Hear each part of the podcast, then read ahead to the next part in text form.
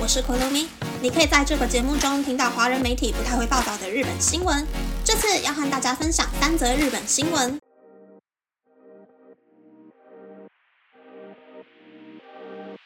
第一则新闻是食盐摄取量小于七公克，睡眠时间控制在六到九小时。厚生劳动省发表最新的长寿健康指南《健康日本二一》。在二零一九年，没有身体疾患的老年人，男性平均寿命是七十二点六八岁，女性的平均寿命是七十五点三八岁。健康日本二一是以延长寿命为目的，制定饮食和运动的限制方针，预防罹患基础疾病的机会。日本男性平均睡眠时间是七小时五十二分钟，女性是七小时三十三分钟，两者皆远低于其他国家的平均值。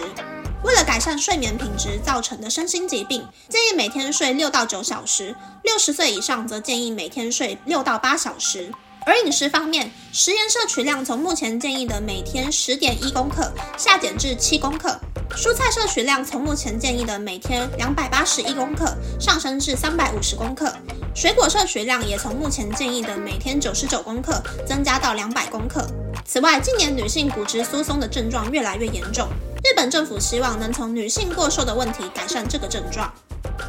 第二则新闻是，日本百分之八十五的落农户都在做赔本经营，有六成的落农户正在考虑转行。日本的乳制品生产线出了什么问题呢？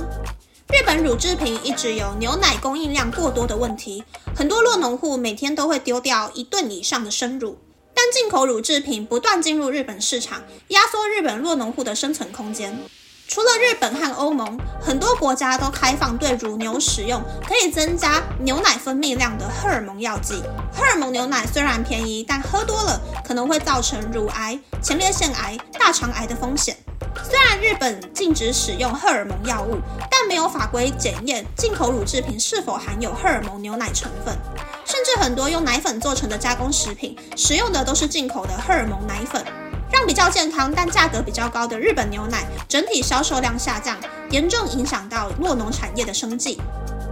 第三则新闻是从二零二一年开始，每年夏天日本环境省都会按照各地的气温发布中暑警戒指示。今年的中暑警戒指示发布期间确定落在四月二十六日到十月二十五日。当中暑指数高达三十三分的时候，环境省就会用 LINE 账号在前一天的下午五点或是当天早上五点传通知，提醒大家出门的时候要做好安全措施。以上是这次和大家分享的三则新闻。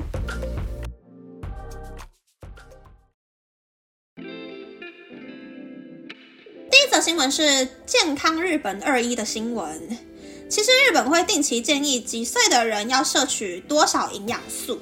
就我这个台湾人的感觉呢，我觉得日本的蔬果量都很少，在家里吃肉补充蛋白质的人也很少，所以每个人看起来都是瘦瘦的。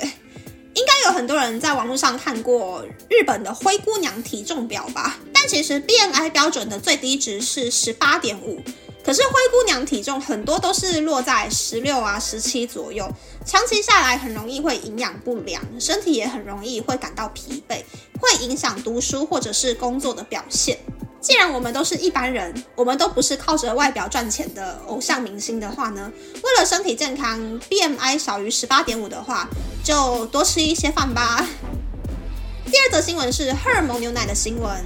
日本在疫情期间，因为学校都改成线上教学，没有在做营养午餐，所以有很多牛奶都面临废弃的危机。之后就有很多超市啊，或是便利商店和日本的农户大量购入牛奶，制作一些牛奶寒天之类可以消耗牛奶的产品。我记得 Lawson 好像是有做过一周限定热牛奶半价的活动。很多人都会响应这一个改善食品废弃量的活动，在网络上 po 上自己买牛奶的照片。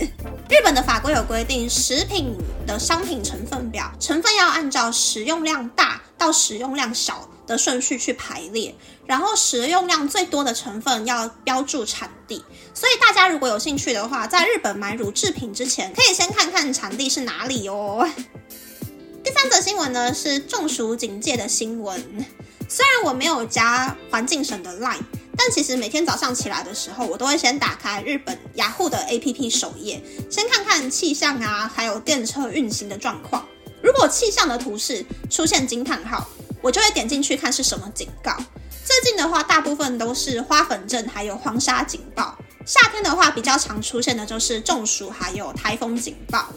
如果电车有先登录自己平常通行的路线的话呢，出现惊叹号就可以知道说，哦，电车可能现在在故障啊，或是有哪一些事故造成 delay，我就会考虑说要提早出门等车，还是干脆待在家里好了。日本雅虎整合生活资讯的部分是真的做的还蛮不错的，住在日本的朋友可以下载 APP 哦。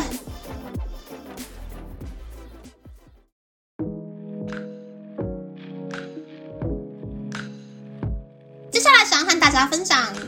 昨天我去健康检查了，结论就是我的 BMI 回到二十多多啦，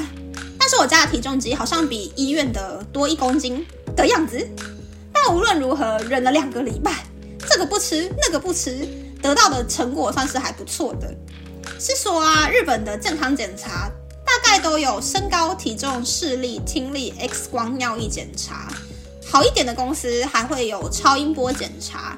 然后四十岁以上的话就一定会有胃照镜的检查。除了这一些检查之外呢，大部分的公司会让员工贴钱，看看要不要增加检查项目，或者是顺便打流感疫苗。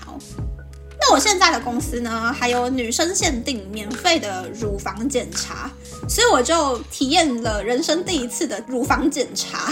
我选择的是 X 光检查，简单的说就是有一台很大的机器，它会把你的胸部夹得紧紧的，然后拍两边胸部由下往上，还有由内往外的 X 光，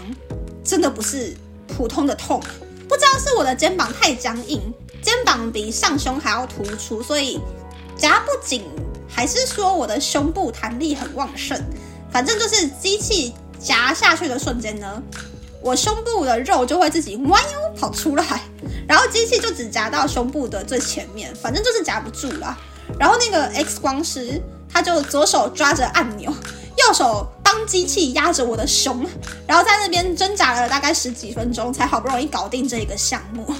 女生的健检虽然有点麻烦，但是大家还是要好好的爱护自己，要定期做健康检查哟。这次的分享就到这边。不知道大家喜不喜欢这样的节目呢？欢迎大家留言和我分享你的想法。喜欢这个节目的朋友，可以在 Apple、Spotify、Google、Sound On、KKBox、My Music、First Story、Mixbox 等 Podcast 平台和 YouTube 订阅《东京日日 News》，或是在 Sound On 小额赞助这个节目，然后追踪《东京日日 News》的 Instagram 看今天的延伸内容哦。拜拜。